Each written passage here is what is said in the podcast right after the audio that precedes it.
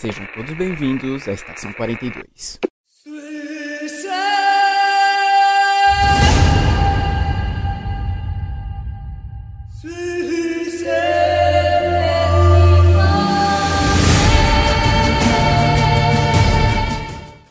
Saudações, senhores, senhoras e senhoritas. Aqui que vos fala é o João Victor e o mundo é dividido naqueles que vão no Passe Flora e naqueles que vão na Kate Aleijada. Olá galera, aqui é a Ale Mayura e eu vou dar umas voltas por aí com o Geraldão.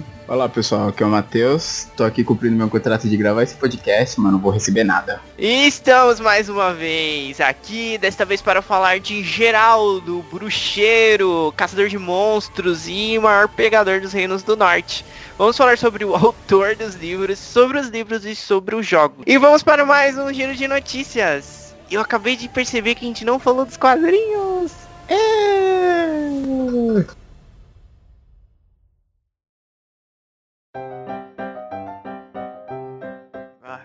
Estamos começando mais um giro de notícias. Aqui é o João. E o Matheus, e hoje o João não pode dar a desculpa que tem pouca notícia, porque ele acabou de passar por um final de semana da San Diego Comic Con, então tá pipocando de notícia por aí. Piu, piu. E assim, a gente não vai fazer que nem três e tal, descobrir tudo, porque ficou gigantesco aquele giro de notícias. E pra isso não se repetir, então a gente vai.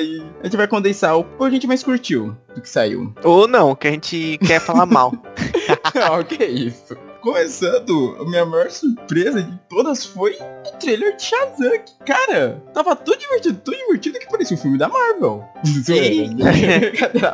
É que assim, se for ver, é sempre dark, aquela coisa séria, sabe? Todos os filmes dela foram assim. Mulher Maravilha tinha mais cor, mas ainda assim era um filme sério. Shazam, cara, é cheio de cor, é de piadas. O que é engraçado, porque eu tava vendo o trailer me lembrando do Homem de Aço. Você lembra quando aparece um flashback do Superman pequenininho lá, tipo, mega inseguro, não sabendo controlar os poderes? Aham. E é um choque, porque, tipo, ele lá na escola todo inseguro em saber, e o Billy que conseguiu os poderes há, tipo, um dia, já tá todo maluco lá, pirando, ah, eu só tenho poderes, eu tenho poderes.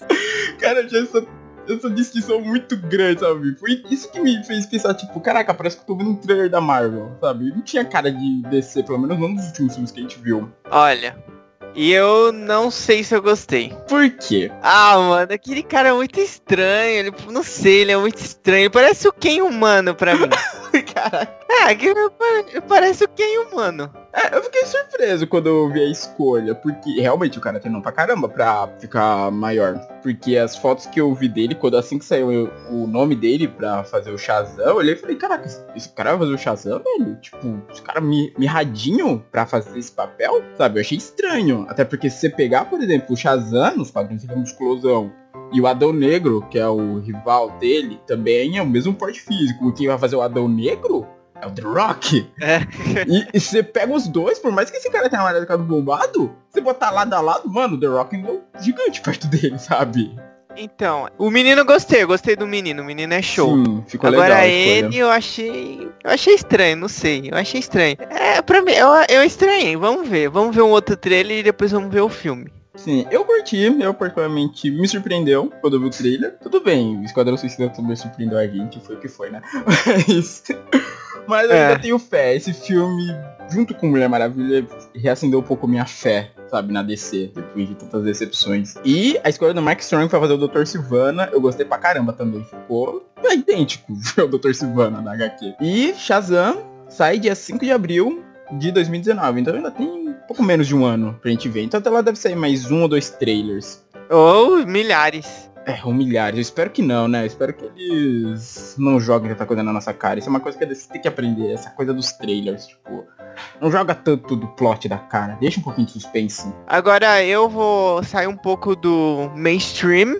Vou pra um- Hum. não, uma parada mais underground. Era um filme que eu não ideia que ele tava, existia, que vai sair, que é o Overlord. Ele parece que é na Segunda Guerra Mundial. Ele, o trailer dele começa com alguns aviões e e o avião cai e cai alguns soldados numa cidade na Europa, eu acho. E eles encontram um laboratório com experimentos. E é muito terror. É uma loucura. Parece um jogo. Parece muito um jogo aquilo. Sim, quando eu vi o trailer eu pensei que era um jogo, inicialmente. É loucura. É soldados atirando em criaturas criadas no laboratório. É tipo.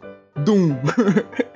Não é Doom, parece. Porque Doom é no futuro ainda. É tipo um Battlefield ou Medal of Honor misturado com um Silent Hill e um Dead Space. É um Battlefield com Dead Space. Que isso é uma coisa que aparece nos quadrinhos do Hellboy, dessa coisa do lado oculto, sabe, do nazismo, os experimentos que eles faziam, o lado ocultista que eles tinham. Então acho que pelo que você falou, o filme vai mostrar isso. Exatamente. E o, a produção é do J.J. Abrams. Então, Eu é sempre nome. coloco fé nesse cara, velho. E agora, voltando um pouco pra DC, é o segundo trailer que teve, que também tava sendo bem aguardado, já final esse ano, foi o do Aquaman. Que o cartaz havia saído uns dias antes, o cartaz que foi muito criticado. É, pensei que você ia falar mega elogiado. Não, não, o cartaz do Aquaman foi muito criticado. Eu não sei se você viu aquele cartaz cheio de tá, o Aquaman em cima da pedra e um monte de peixe atrás. O pessoal falando que tava mega poluído e tal, nossa. Mas É. assim, o trailer, assim, não vou dizer que, ah, incrível. Tipo, Atlântida tá incrível, os personagens estão bem, muito bem caracterizados, a roupa da Mary deixaram com aquele verde claro, eu não, sabia, eu não esperava que fosse, tipo, aquele mega verde claro que nem nas HQs. Agora eu tenho mais esperança de ver o Jason Momoa com a roupa laranja. Mas... A gente já viu os vilões do filme, os dois em ação, que é o Rei dos Oceanos e o Arraia Negro. E a gente já viu um pouco do plot, que é o Rei dos Oceanos tomando o trono de Atlântida e declarando guerra à superfície. E a galera que não tá do lado dele indo em busca do Aquaman. Que já que ele é, ele é filho de humano com a de um humano com a rainha de Atlântida, mas ele meio que renegou esse lado de Atlântida. Então ele só ficava no mar, ajudava os outros e tal, mas nunca se envolveu com esse lance da família imperial. Mas agora vai ele acaba sendo puxado pra isso. Que isso é uma pegada muito dos 952, né? Sim, tanto que aquelas criaturas que aparecem no trailer, quando tá ele a Mera com uma espécie de sinalizador atraindo elas, são seres das profundezas que aparecem nos 952. Eu tenho até. Eu tenho HQ que, do começo dos 952 do Aquaman que mostra essas criaturas, os primeiros embates deles. É, eu gosto bastante do 952. Sim, e o Aquaman dos 952 é ótimo, cara, é muito bom. Eu ia falar que eu não me empolguei muito com o trailer. Por quê? O que acontece? Porque a DC tá entregue, né, velho? Ela tá entregue, mano. Parece que tem, tipo, 10 departamentos lá e cada um vai fazendo o que quer e anuncia o que quer, quando Sim, quer. Estão bem bagunçados. Porém, entretanto, eu lembrei que nesse trailer tem um embate no fundo do mar, uns caras montados em tubarões e outros montados não sei no que, e aquilo foi muito legal. Cara, aquele Pessoas montadas em tubarões é sensacional. aquele embate dos dois se chocando assim, os caras acabam no tubarão, os cara, incrível, incrível, aquele, aquele com certeza é um dos pontos altos do filme, e eu tenho esperança que ele seja um dos melhores momentos. Além dele vai ter a luta do Aquaman com o irmão dele, que a gente vê lá eles numa espécie de um cercado de lava. É, tem uma essa parada também que eles estão muito bem caracterizados. Os vilões, principalmente. O Arraia Negro ficou fiel, velho. Eu não esperava Aham. que a roupa fosse ficar tão fiel, mano. E o irmão do Aquaman, o Rei dos Oceanos, tá também idêntico. Até o capacetinho com aquela abertura É, então, aqui. é, esses igual. são os pontos altos. Então pode ser que seja bom. Sim, agora eu só quero ver uma mão de roupa laranja. Só isso que eu peço. E ninguém vai zoar ele. Ninguém, Ninguém vai zoar. uma referência pelo menos da roupa laranja. Ou ele conversando com os peixes, sabe? Com aquele, que nem os super amigos. que ridículo. Agora, pra fechar, eu ia falar de uma coisa, mas vou falar de duas e vou comparar as duas. Eita. Eu vou falar de dois trailers. Um que eu odiei e outro que eu, eu amei, porque é uma coisa que eu estava esperando muito. Então você vê o contraste da qualidade das coisas. O primeiro foi o trailer de Titãs, que é difícil falar. É difícil falar sobre isso. Eu não, eu não, eu não sei, o pessoal, o pessoal tá criticando muito aí é, na internet. O pessoal fala muito também. Algumas coisas são com fundamento, outras não são. Eu não sei porque envolve muita coisa de racismo, que falam Sim, que por conta da Estelar e tal. da Estelar. Eu, eu não, também não tô. O que eu impliquei com a Estelar foi a roupa dela. Não sei porque ela tá com aquele casaco de frio. Eu não tô falando pra também sexualizar ela que nem nos quadrinhos, mas Eu não sei esse casaco de frio pra que que serve. Porque parece que eles tentam humanizar, mas de um jeito errado, sabe, na DC? Eles tentam deixar, tipo, muito mundano e escuro e não dá certo. Não é assim que você tem que humanizar o cara. E o Mutano, que não vai se transformar animais, ele vai incorporar, tipo, uma Vixen. E isso me deixou, eu acho que era melhor nem ter colocado Mutano se não tinha dinheiro pra fazer ele transformar em animais. O Robin, que é o Dick Grayson, só que eu acho que já tem uns 25 anos ali, ele ainda não é Asa Noturna, ele ainda é o Bat ele é, ainda é o Batman. ele ainda é o Robin. Uh, a Ravena, nossa, aqueles efeitos da Ravena, meu Deus. Assim, sério, eu nunca prezo muito por efeito, porque eu sempre sei que, cara, é, Ainda mais essa primeira temporada que a galera não sabe se vai dar certo, então não vai, então não vale a pena investir muito. Tipo, Raio Negro. Raio Negro, a primeira temporada, teve os efeitos especiais meio meh, mas a série se salvou por ter um enredo muito bom. Então, eu acho que no começo eles deviam tentar se conter. Só que Titãs é muito pá, muito. Precisa de muita coisa. Então eles deviam ter, sei lá, pensado menor, trazido mutando depois, eu não Sim. sei, cara. Porque eu não queria comparar, mas as séries da Marvel.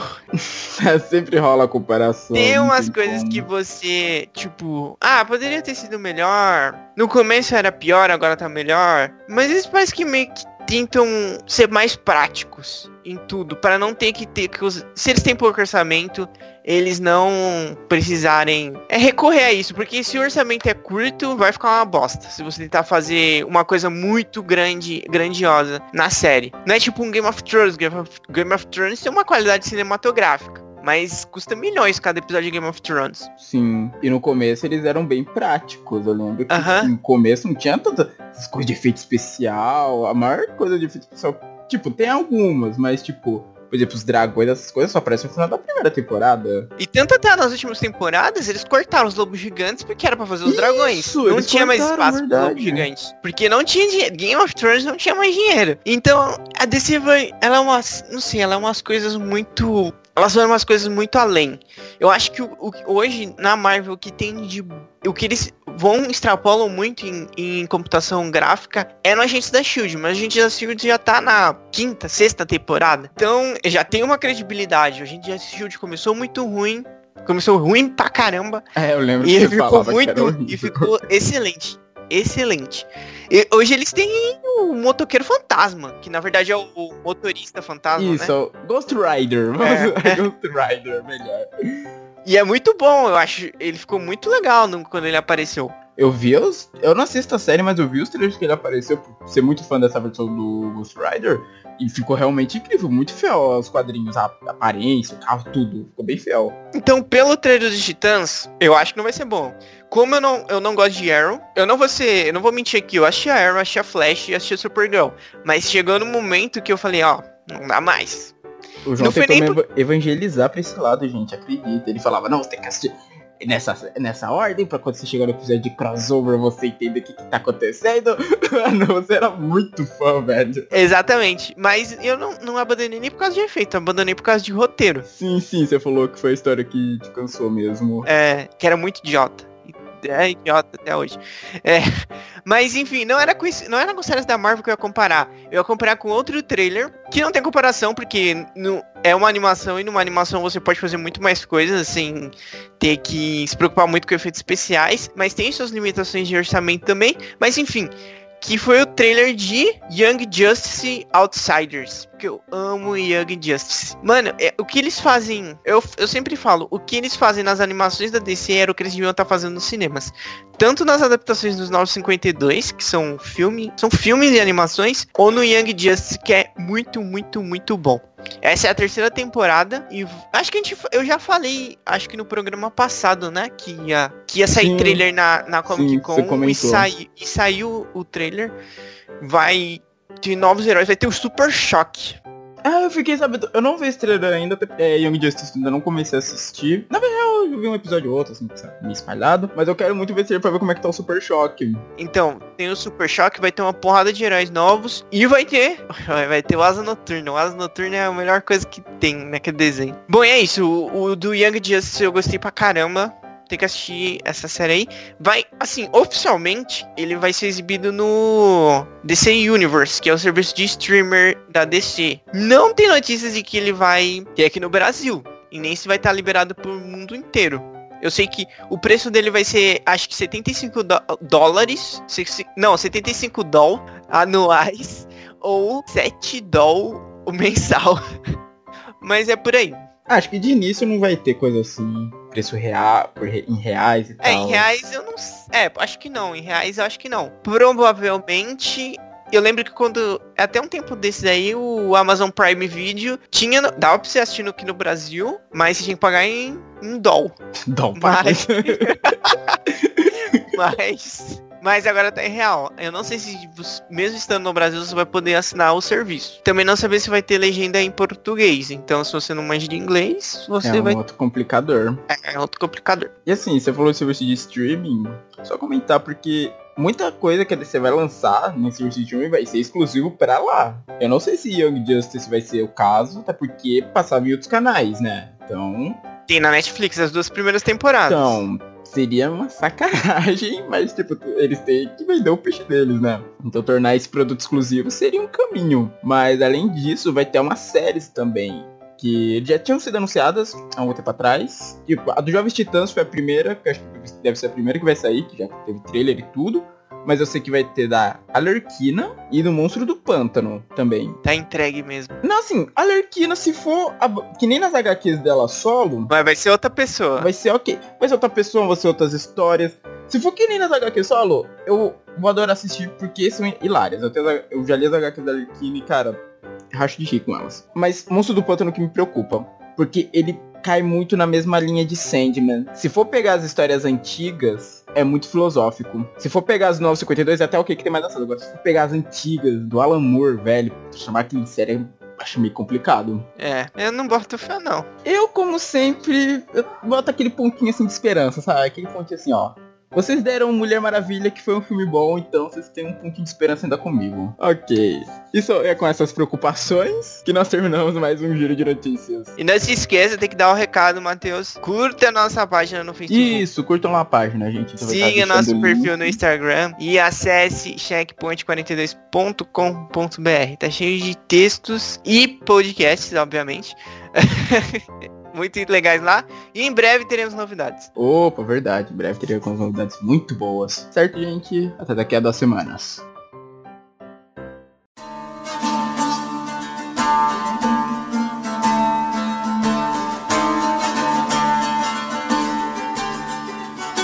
Ah, bom, como sempre, vamos começar falando a respeito do criador. O nome dele é. Eu vou tentar pronunciar certame- certo. É, Andrzej Sapelski. Ele é polonês, é um escritor do gênero fantasia, nascido no dia 21 de junho de 1948 em Lutz. E ele é mais conhecido pela sua série de contos e romances de Whitman, que é The Witcher em inglês. A partir desse ponto a gente vai começar a falar The Witcher. Melhor. Em 2012, Mano, o se você- Ministério da Cultura e do Patrimônio Nacional da Polônia concedeu-lhe a medalha de prata Glória Artes. Bom, na verdade ele é formado em economia e iniciou sua carreira literária no posto de tradutor, realizando para a revista mensal polonesa Fantástica a tradução do conto The Words of Guru, de Cyril Corner Blunt, renomado escritor americano de ficção científica. No entanto, a sua fama foi obtida com a série de contos e romances de The Witcher, publicada originalmente em sete livros. O autor atualmente vive na cidade que ele nasceu, na Polônia, e da qual é cidadão. Cidade da Polônia nasceu e da qual é cidadão. Como assim ele é cidadão horona- honorário? Como é isso aí? Ele não nasceu aqui? Deixa eu ver isso direito. É um título entregue a uma pessoa importante para prestar favores e ajudar a desenvolver as, e aju- e ajudar no desenvolvimento da sociedade local. Enfim, ele é cidadão honorário nessa cidade desde 9 de julho de 2008. Quando foi economista, trabalhou com o comércio exterior de peles na empresa Scoring Pex. E ele é casado e tem um filho. Porém, apesar desse resumo rápido aqui, tem algumas coisas a mais que a gente pode falar sobre ele, certo? Certo. Agora falando um pouco sobre a questão do Witcher, porque era um negócio que eu particularmente não sabia. Estava descobrindo agora com uma pauta que o João enviou, que é do programa, que ele vendeu os direitos da obra dele. Ele, tipo, não fez um acordo com a CD Projekt Red. Que normalmente o que muitas empresas fazem, ela faz um acordo, tipo, ah, você vai lançar algo com a minha marca, com a minha criação. Ok, tipo, uma parte parte desse lucro vai ser meu. Mas ele, tipo, ele mesmo falou, ele falou, eu fui estúpido o suficiente para vender os direitos de toda a série. É, e vale ressaltar também que não foi a CD Projekt Red que comprou os direitos e fez os jogos dos livros que enganou ele. É. Ele, ela falou, não, a gente vai te pagar isso e você vai ter mais essa porcentagem dos royalties. Ele falou, não, eu quero tudo agora. Porque ele não tinha fé que fosse dar certo. É, O que, nossa, é, foi tiro, nossa, um tiro na cabeça que ele se deu. Porque, velho, olha o sucesso. Assim, o primeiro não foi realmente tanto. O primeiro quase não vi o pessoal falando tanto. A fama The Witcher começou mais a partir do segundo jogo, o Assassin's Kings. E quando chegou no terceiro, foi aquela explosão que viu, que conseguiu até o prêmio de melhor RPG do ano pra uma DLC. Foi acho que a primeira coisa que eu vi na, acontecer na vida. Uma DLC recebendo o prêmio de RPG do ano, velho. é, e quando o jogo Ok. o 3 foi lançado também, E quando o ele 3 foi ganhou lançado como também. jogo do ano também. Também, foi The Witcher 3 é até hoje considerado uma obra-prima dos RPGs, velho. E não é à toa, o jogo é realmente muito bonito. Tu pensa, tipo, na hora que ele viu isso, ele deve ter se culpado muito. Tu pensando, caraca, olha tanto dinheiro que eu perdi porque eu não levei fé nos caras. Porque, ó, em 2015, mais de 2015, a CD Projekt Red teve um lucro de equivalente, é, lucro de 236 milhões. Ah, o que, que é esse? É, não é euro isso. Zelly? E eu não faço ideia. Não é um ZL, é um Z e um símbolo. É, parece um L, por isso que eu falei. Ah, slot. Slot? Slot. Slot. Pronuncia. É Z-L-O-T-Y. Ele é mais barato que o real, porque ó, porque deu 236 milhões de slot, mas é cerca de 200 milhões de reais. Mano, pensa, todo esse dinheiro o cara não vai nem chegar perto, né? Por causa do acordo que ele mesmo quis assinar. Porque não levou fé. Ele é um meio ignorante, esse cara, né? É um velho ignorante. É, um pouco, né? Às vezes ele. É que é tipo, é um projeto totalmente novo. Você... Eu, eu entendo o receio dele. Tudo bem, ele pagou por esse receio, né? Pagou caro. Mas é de se imaginar. Eu não sei se na época do primeiro. Eu não sei como é que eram os livros na época do primeiro. Tipo, se o sucesso era só na Europa ou se era pro resto do mundo. Não, quem que conhecia The Witcher ah, Então. na- antes dos jogos? Por isso que eu não posso falar nada. Eu mesmo não conhecia. Eu era uma pessoa que eu não conhecia antes dos Porque jogos. ele, ele era um sucesso, acho que na Polônia. E era da década de 90. É, já é bem antigo The Witcher, é verdade. Mas mesmo assim, ele não tava precisando, tipo, muito dinheiro na época. Em nenhum momento falou que ele tava passando por uma dificuldade financeira. Então aí a pessoa fala, eu quero comprar direito dos seus livros, vou te pagar isso e vou te dar mais não sei quanto de porcentagem de royalties. Ele foi ignorante de não ter aceitado por causa que, beleza, me paga e fica com os royalties. Você sabendo se vai dar sucesso ou não, o que vier é lucro. Ele não tava passando fome, não tava vivendo na miséria. Então ele foi ignorante sim, porque ele julgou que, ah, jogos não vão fazer, jogos não vão fazer sucesso. É, porque o primeiro The Witcher é de quando? O primeiro jogo, deixa eu ver aqui. Ah, é, acho que é de 2001, não é? O primeiro The Witcher. Caraca, sério, 2001? Meu Deus. Eu tô chutando, não tenho certeza. Não, o primeiro The Witcher é de 2007. Olha aí, já tinha um- uma base mais forte de jogos em 2007. Era o ano do Playstation 2 já, não era? Já era o do PlayStation 2, 2007? Ele não saiu pra console, ele saiu só pra PC. O primeiro The Witcher. Não, oh, mano, o PlayStation 2 é de 4 de março de 2000. Já era a época do 3, então indo pro 4 talvez. E é engraçado porque o autor The Witcher é muito conhecido ainda por não ser uma pessoa tão agradável. Ah, E ele falando que ele veio. Ele é engraçado porque o que trouxe muito sucesso pros livros dele pelo mundo afora foram os jogos, mas ele não gosta tanto da indústria dos jogos. Falando que os jogos estragaram o seu mercado e que não ajudaram nas vendas. O que eu acho ridículo, porque eu sei que, por exemplo, João, você conheceu The Witcher pelos jogos, mas depois você comprou os livros, não foi? exatamente. Você é um exemplo de pessoa que conheceu por outro meio. É, o primeiro eu conheci os jogos, aí depois eu fiquei sabendo que existiam os livros, aí eu fui atrás dos livros. Dele como pessoa, ele escreve muito bem. Tanto que a gente vai comentar isso quando a gente começar a falar dos livros. E os livros são muito bons, assim como os jogos. Sim, porque ó, ele até falou numa declaração que ele falou, ó, a crença amplamente espalhada pela CD Projekt Red que os jogos me fizeram popular fora da Polônia é completamente falsa. Eu fiz os jogos populares. Todas as minhas traduções para o ocidente, incluindo para o inglês, foram publicadas antes do primeiro jogo. Assim, tudo bem, isso é o eh, os livros já foram escritos bem antes do primeiro jogo. Mas, cara. e saíram do país antes do primeiro jogo. Sim, mas. Agora não quer dizer que todo monte de gente conhecia Exato. e comprava. Exato. É, sei lá, é meio. Parece ser uma, aquela dor de cotovelo, não dor de cotovelo, mas aquela raiva que ele sente por não ter feito nessa essa ah, parte dos royalties. fez merda. É, fez merda e agora fica bravo aí, porque...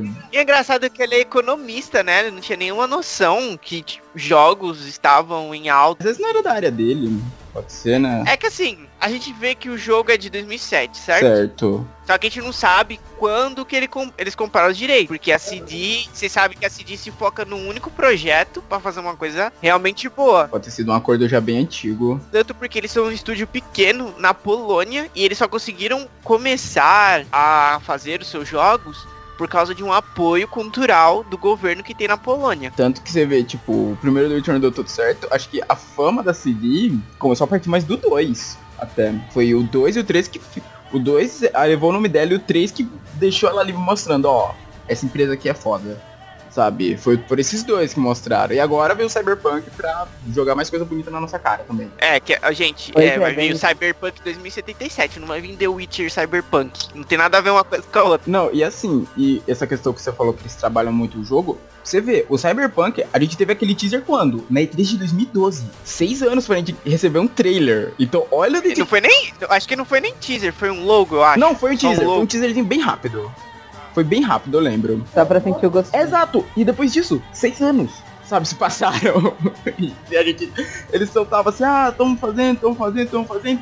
E tipo, nada e nada vindo. A gente, pô, eu, eu nem lembrava mais, eu nem tava lembrando mais. Eu só lembrei, tipo, na E3 desse ano, porque uns dias pô, antes tava sendo comentado, sabe? Ah, talvez esse Red traga Cyberpunk, sabe? Mas eu, eu já tava sem esperança mesmo de ver o jogo na E3 esse ano. Aí vem aquele trailer maravilhoso mostrando pra gente o que esses seis anos fizeram, né? Tipo, quantos esses seis anos foram bons pra eles poderem trabalhar no jogo e entregar algo bom. Surprise. Mas agora, voltando pro The Witcher, toque do autor, porque outro autor entrou nessa briga, que é o Dmitry Gluhovsky. Acho que é assim que se fala. Gluhovsky. Glu Glukhovsky. Parece que é isso. Que ele é autor da franquia Metro 2033. Que, para quem. O pessoal já deve ter ouvido falar também, porque ela é do Xbox, do PlayStation 3, tem pro 4 também. É, foi anunciado novo também, porque tem os dois metrôs, o 2033 e o Last Night. Foi anunciado novo esse ano, que é o Exodus. E eles o que eu fiquei surpreso ao saber, talvez seja uma franquia de livros. Eu, tipo, eu não conhecia, eu lembro que quando o baixei Metro foi uma vez de graça. Tudo é livro, é. tudo é livro. Então, aí quando eu coloquei no jogo, apareceu, tipo, na mesa do seu personagem inicial no quarto dele, tem os livros da. Tem a coleção de livros do metrô. Aí eu, pera. Aí eu fui pesquisar a respeito, eu soube que era de um livro. Não, o melhor foi o que ele falou. Que ó, eu acho errado e ele está totalmente errado e que ele é um filho da puta arrogante. Ah, tô falando. Ó, sem a franquia de jogos, a série The Witcher nunca teria essa quantidade imensa de leitores internacionais que tem. E não é só sobre a imprensa de games e o barulho que isso cria. É o sentimento de algo bom, é impressionante, impressionante saindo. Isso atraiu pessoas. Ele teria continuado o fenômeno local do leste europeu sem isso, mas que teria chegado ao ocidente. E o mesmo vale para os meus livros do metrô. Ele ainda afirmou que viu o interesse da 4A Games, que é a desenvolvedora que produziu jogos do metrô, e viu que isso era uma oportunidade para ele, não uma ameaça do trabalho. Aí ele disse, ó, decidi usar essa oportunidade para cotar meu próprio tipo de história, e eu não julgava de forma alguma videogames como um perigo para minha preciosa propriedade, foi ao contrário. Eu pensei que seria uma grande oportunidade para promover a franquia toda. E é exatamente como as coisas funcionaram. Esse daí deve ter aceitado os Riot. Ah, mas ó, ó como você já viu, como o cara já tem uma outra linha de pensamento. Bom, agora finalmente entrando no mundo de The Witcher. São uma coletânea de, por enquanto, sete. Não, são. Então, é bem confuso, na verdade. É. Como, quantos livros são? Na verdade, são sete, oito ou nove. Oi? O que, acontece? Você escolhe, gente. Não, vamos. Vocês escolhem quantos livros que são. Você, vocês vão, vocês vão entender quando eu começar a explicar. O que acontece? O primeiro livro chama O Último Desejo. Ele conta basicamente a história. Bom, toda a saga, na verdade, é meio que focada no Jarrett de Rivia, que ele é um bruxo, também chamado de bruxeiro nos livros. Eu acho bizarro. O que, que é um bruxo? Não é nada disso que estou pensando, não é um feminino da bru de bruxa clássica que vocês conhecem, né? Pelo, pela crendice popular ou por outras histórias. Um bruxo, ele é um caçador de monstros. Só que ele não é um mero caçador de monstros. Ele é um. Só são homens bruxos e eles passaram por uma transformação. Eles. alquímica.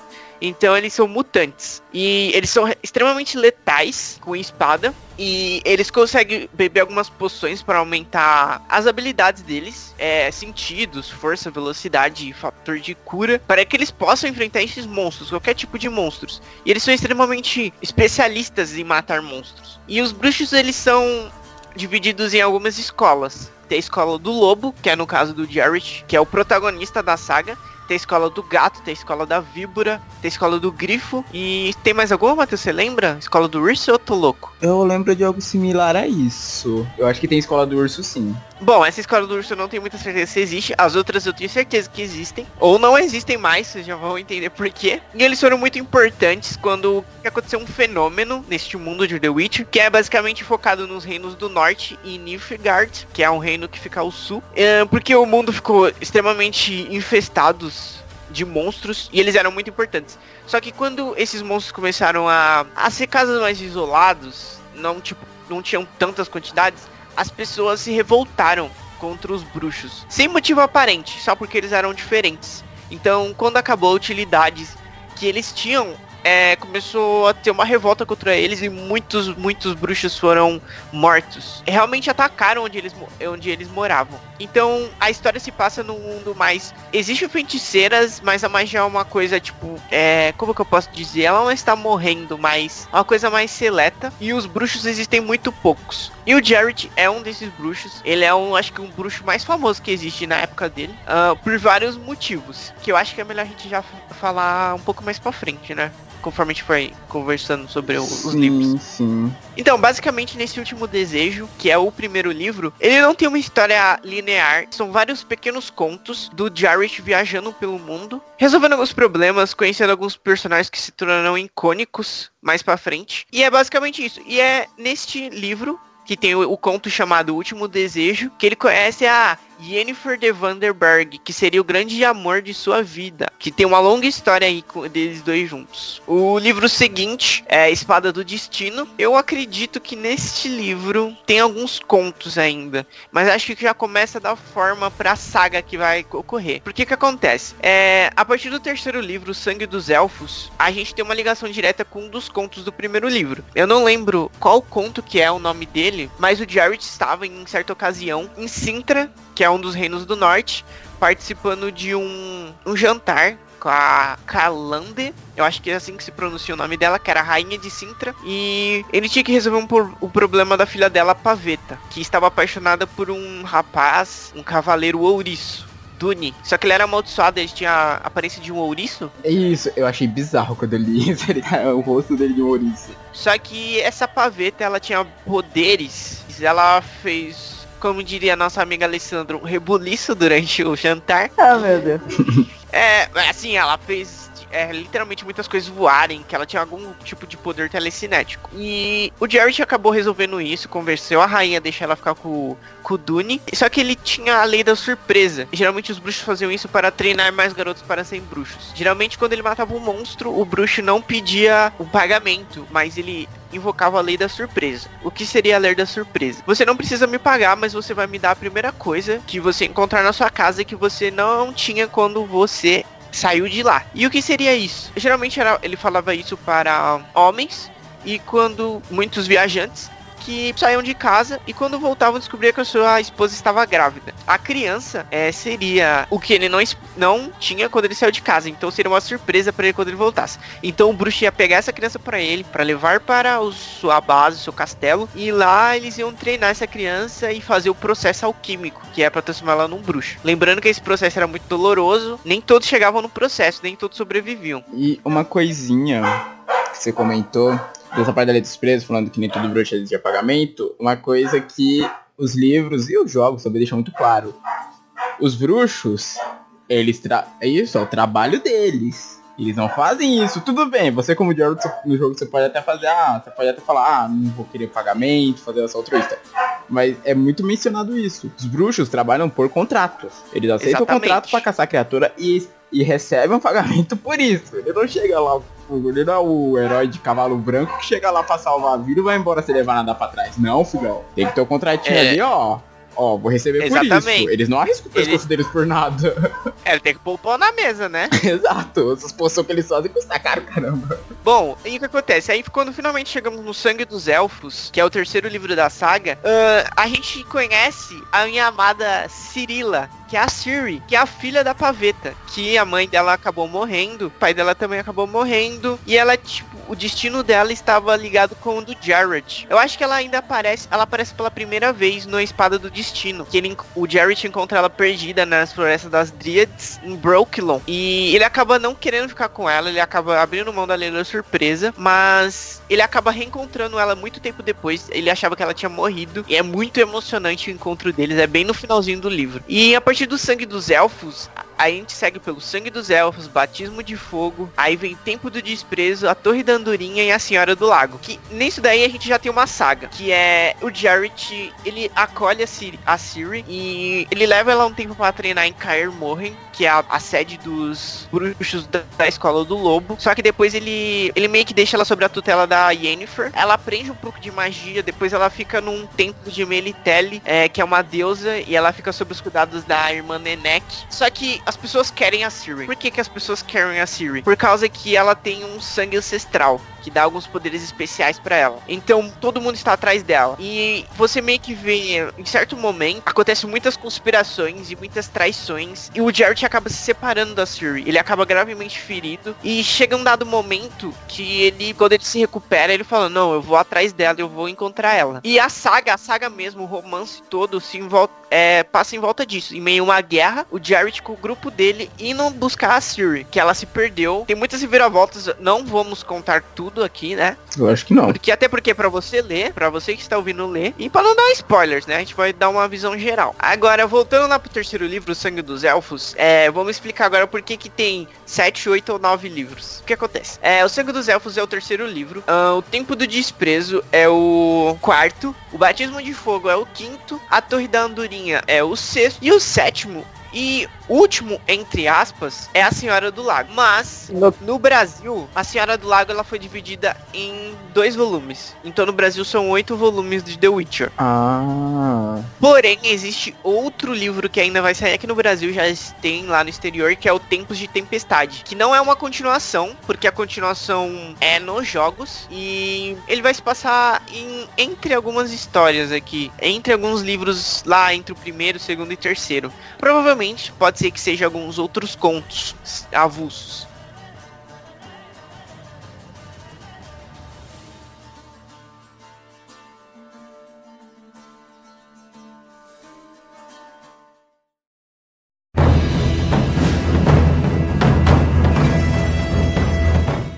E referente ao sinopse do primeiro jogo, é bem simples. Lá conta a história do Geraldão, né?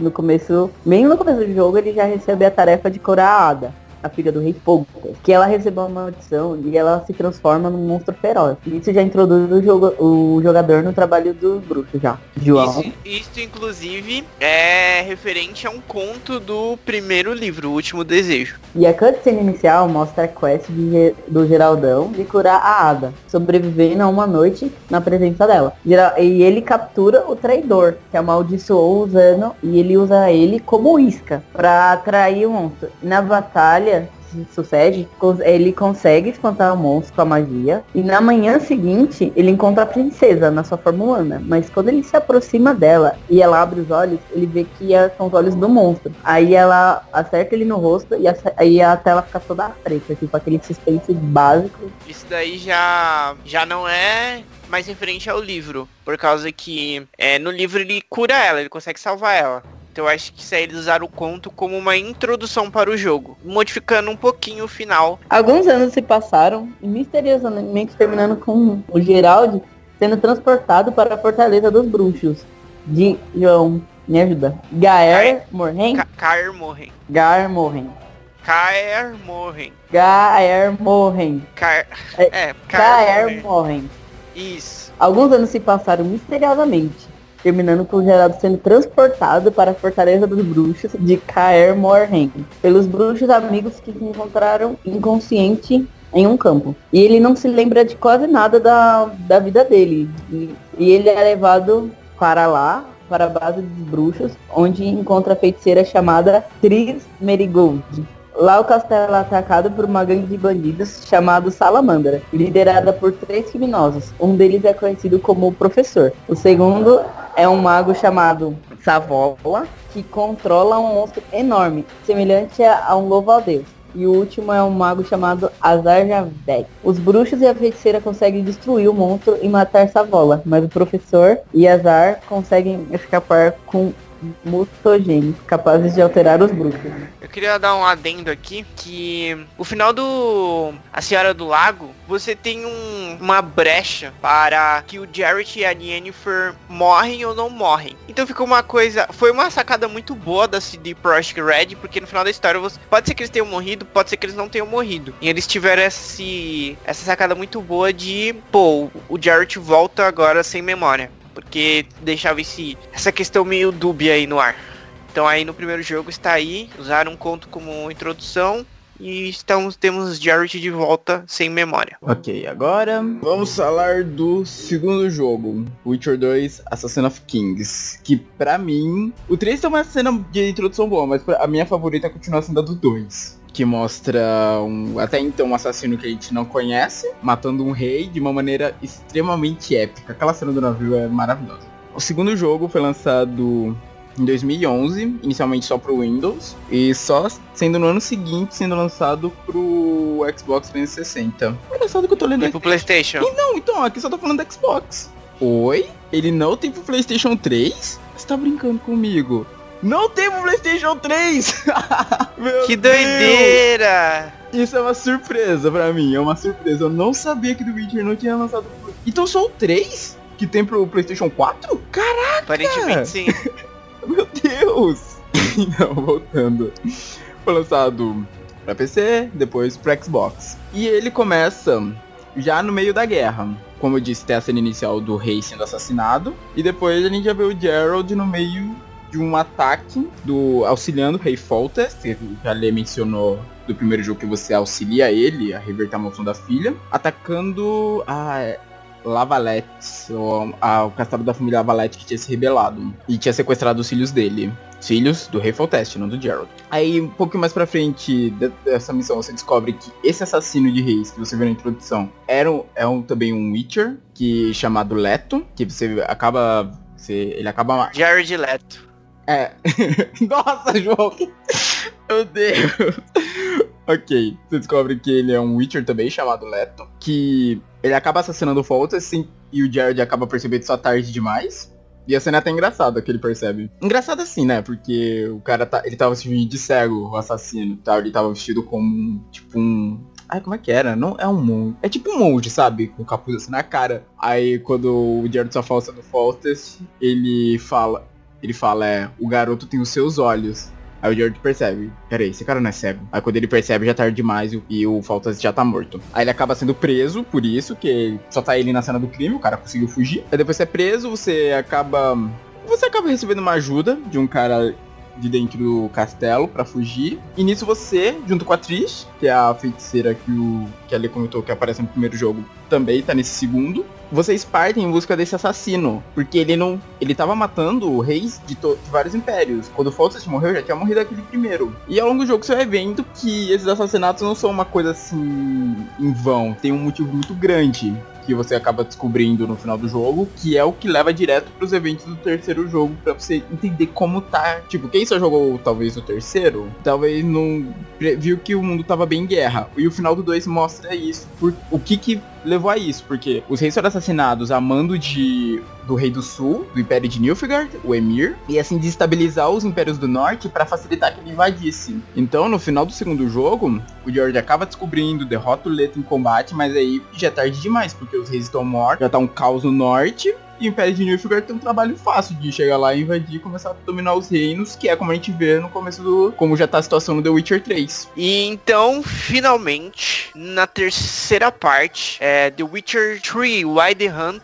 que a gente tem toda a conclusão desse arco nos jogos. Nessa parte, primeiro, falando de uma parte técnica, ele é um jogo, é, como eu posso dizer, ele é, nossa, ele é um jogo muito, muito, muito bem feito. É um jogo que vai entrar pra história, já tá na história, por causa que ele é muito bonito, você pode trocar todo toda a roupa do, do Jarrett, armaduras, tem um, muita armadura, tem muita espada. É muito boa a animação, tudo. A história é muito boa, ele só não é visualmente bonito. Toda, toda quest, toda pode ser a quest mais idiota de todas, vai ter uma cutscene. É um jogo muito bom e ele encerra a saga do Jarrett, porque finalmente ele recupera a memória dele e finalmente ele tem que ir atrás da Siri novamente, encontrar ela, porque quem tá atrás dela é a caçada selvagem. São uns elfos, só que eles não são uns elfos que existem nesse mundo, uns elfos comuns, que no caso, os elfos desse mundo, eles são meio que perseguidos, já trabalharam pra Nilfgaard. Meio que perseguido? É. Não, você tá sendo generoso falar isso. É, porque porque Nilfgaard não persegue eles, mas já traíram eles. Pô,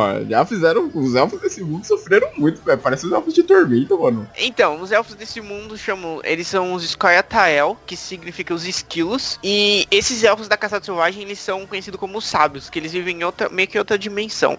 E tem um, uma espécie de general que comanda a caçada selvagem, que eles vêem nos cavalos esqueletos. E eles estão atrás da Siri por causa que, como eu já havia dito, por causa do sangue dela, o sangue ancestral dela dela, que permite que ela viaje pelo tempo e pelo espaço. E a, o jogo se foca nisso. Você tá em meia guerra, tá tentando achar a Siri. Você vai encontrando com vários personagens icônicos da série. E até que finalmente você vai chegando perto de final que você vai ter que confrontar a caçada selvagem. Achar a Siri e confrontar a caçada selvagem. Se eu não estou enganado, o jogo tem 16 finais, porque ele tem muito diálogo e muita opção de respostas que mudam completamente o que as coisas vão fazer. O que as coisas vão fazer, o que as como as coisas vão acontecer. Você pode é, é, terminar o jogo com a Siri te odiando, com a Siri ficando ao seu lado, com a Siri morta. Você pode terminar o jogo e ficar com a Yennefer, você pode ficar com a atriz, você pode ficar com a Keira. É, são muitas possibilidades, o que reforça ainda mais porque esse jogo é fantástico. O difícil é você fazer tudo isso, né? Você tem que lembrar, tipo, peraí, essa pessoa, que resposta eu dei? E pensou uma resposta, você acaba levando pro mesmo final de novo, né?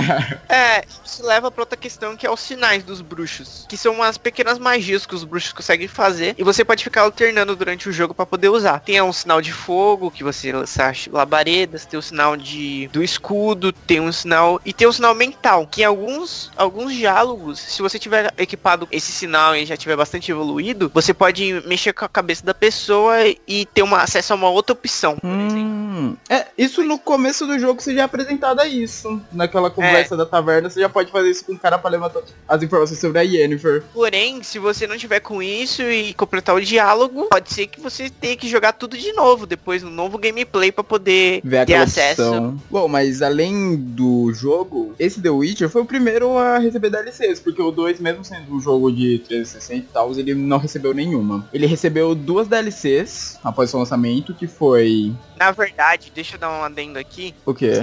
ele recebeu duas DLCs pagas, mas ele tem uma porrada de DLCs, umas pequenas DLCs gratuitas. Ah, sim, sim, isso é verdade. Que são novas armaduras, novas espadas, missões extras, tudo isso é tudo gratuito. Então, a primeira que é a Heart of Stones, e que você acaba se envolvendo com um homem chamado Olgierd von Everett, que aparentemente possui o segredo da vida eterna, e a história vira ao redor disso. E a aclamadíssima Blood and Wine, que como eu comentei mais cedo, recebeu o prêmio de jogo de RPG do ano, uma DLC, em que te leva para o Ducato de Tucson, que para quem eu não lembro de vê-la mencionada nos dois, mas para quem já leu os livros, ela é, ela é dita, né, João? Ela é, é falado de Tucson nos livros o Jarrett, o grupo dele, quando eles estavam procurando pela Siri, eles passaram um tempo em Tuação. Sim, então. E essa DLC te leva para lá que você fica a serviço da duquesa de lá, a Ana Henrietta, porque aparentemente apareceu uma criatura muito feroz lá e acaba o Jared destruir. Mas aí, conforme você vai trabalhando lá, você vai vendo que os,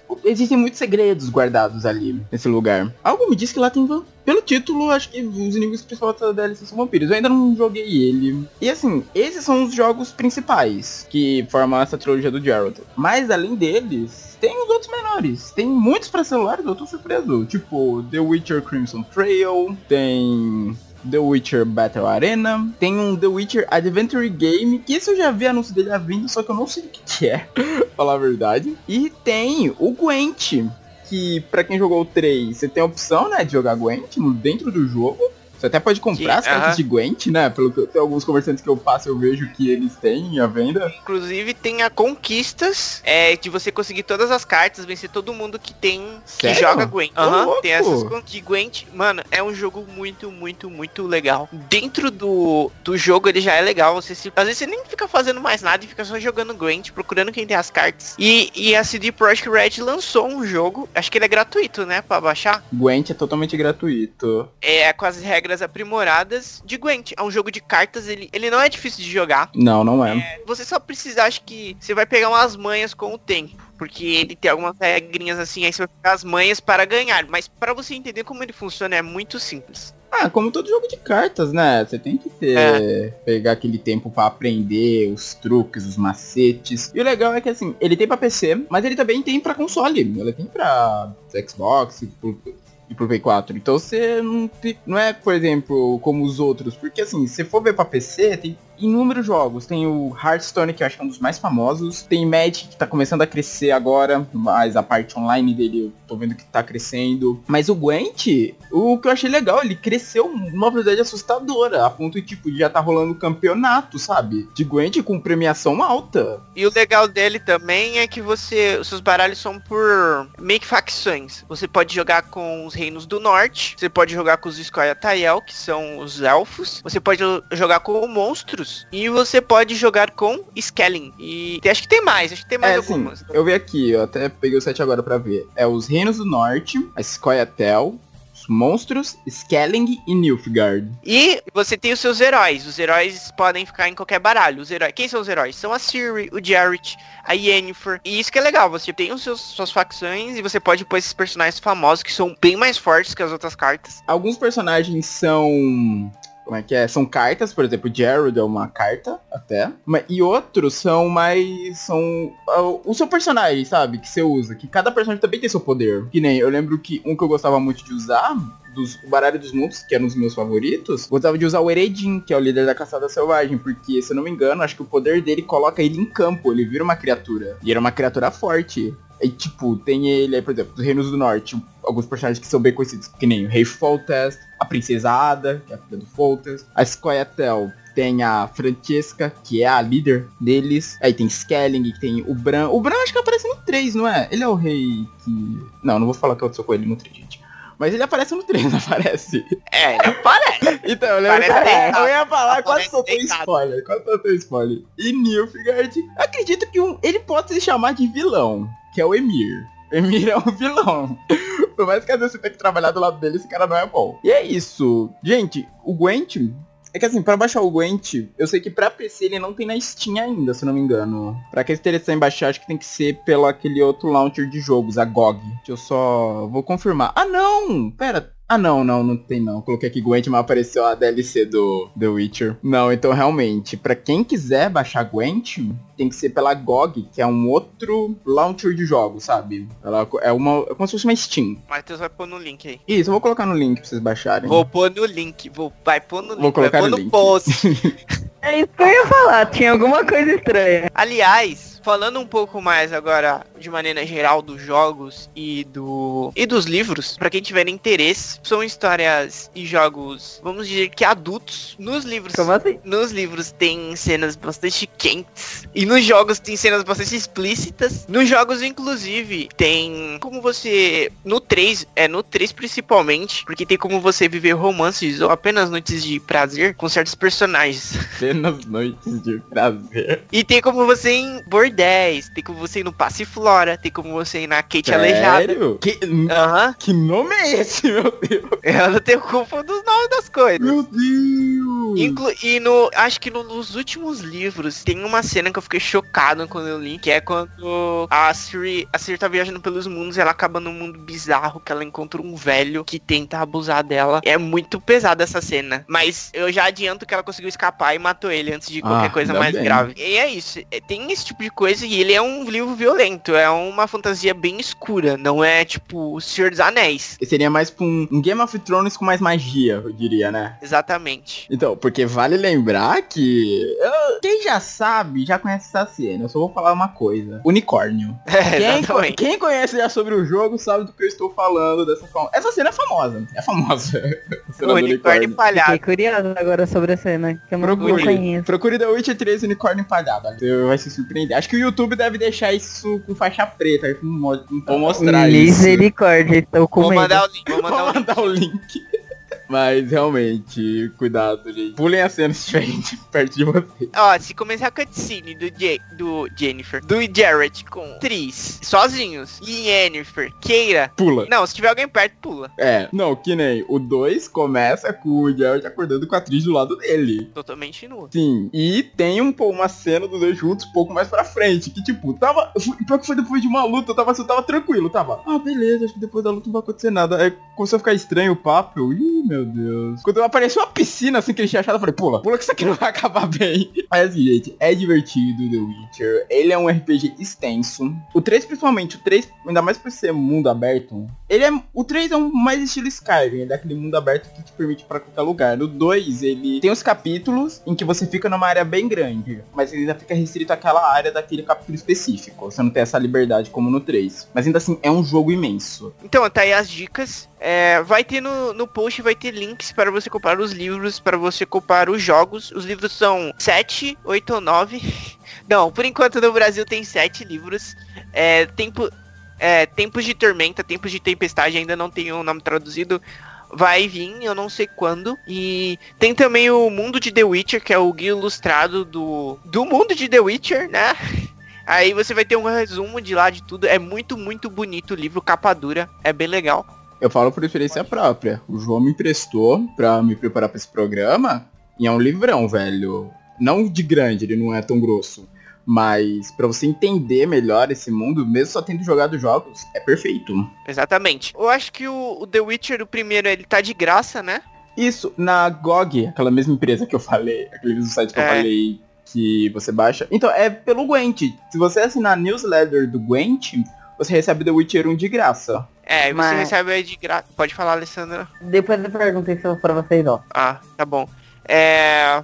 O 2 tá à venda aí. Sim, o 2. É, tem a venda. Que pena, a gente podia ter gravado isso um pouco mais cedo, né? Steam Summer Sale tava aí. Pior que agora já passou as promoções da Summer Sale. Que ele devia estar bem baratinho. O 2 tá à venda. Eu acho que você não vai achar físico com facilidade. Melhor você procurar na sua loja online preferida pra comprar virtual digital. Ah, que físico. bom, e o físico três- é coisa do é. passado. Eu adoro mídia física. Não, eu acho bonito, mas é complicado você achar. A não ser que você já comprou online, né? O 3 o tem aí, vai ter link no post se você quiser comprar mídia física. Se for old school como eu. E é isso, né? Sim, é isso. Agora, vamos lá se divertir com o Gerald. Essa frase ficou muito estranha. Sim, eu ia perguntar por que.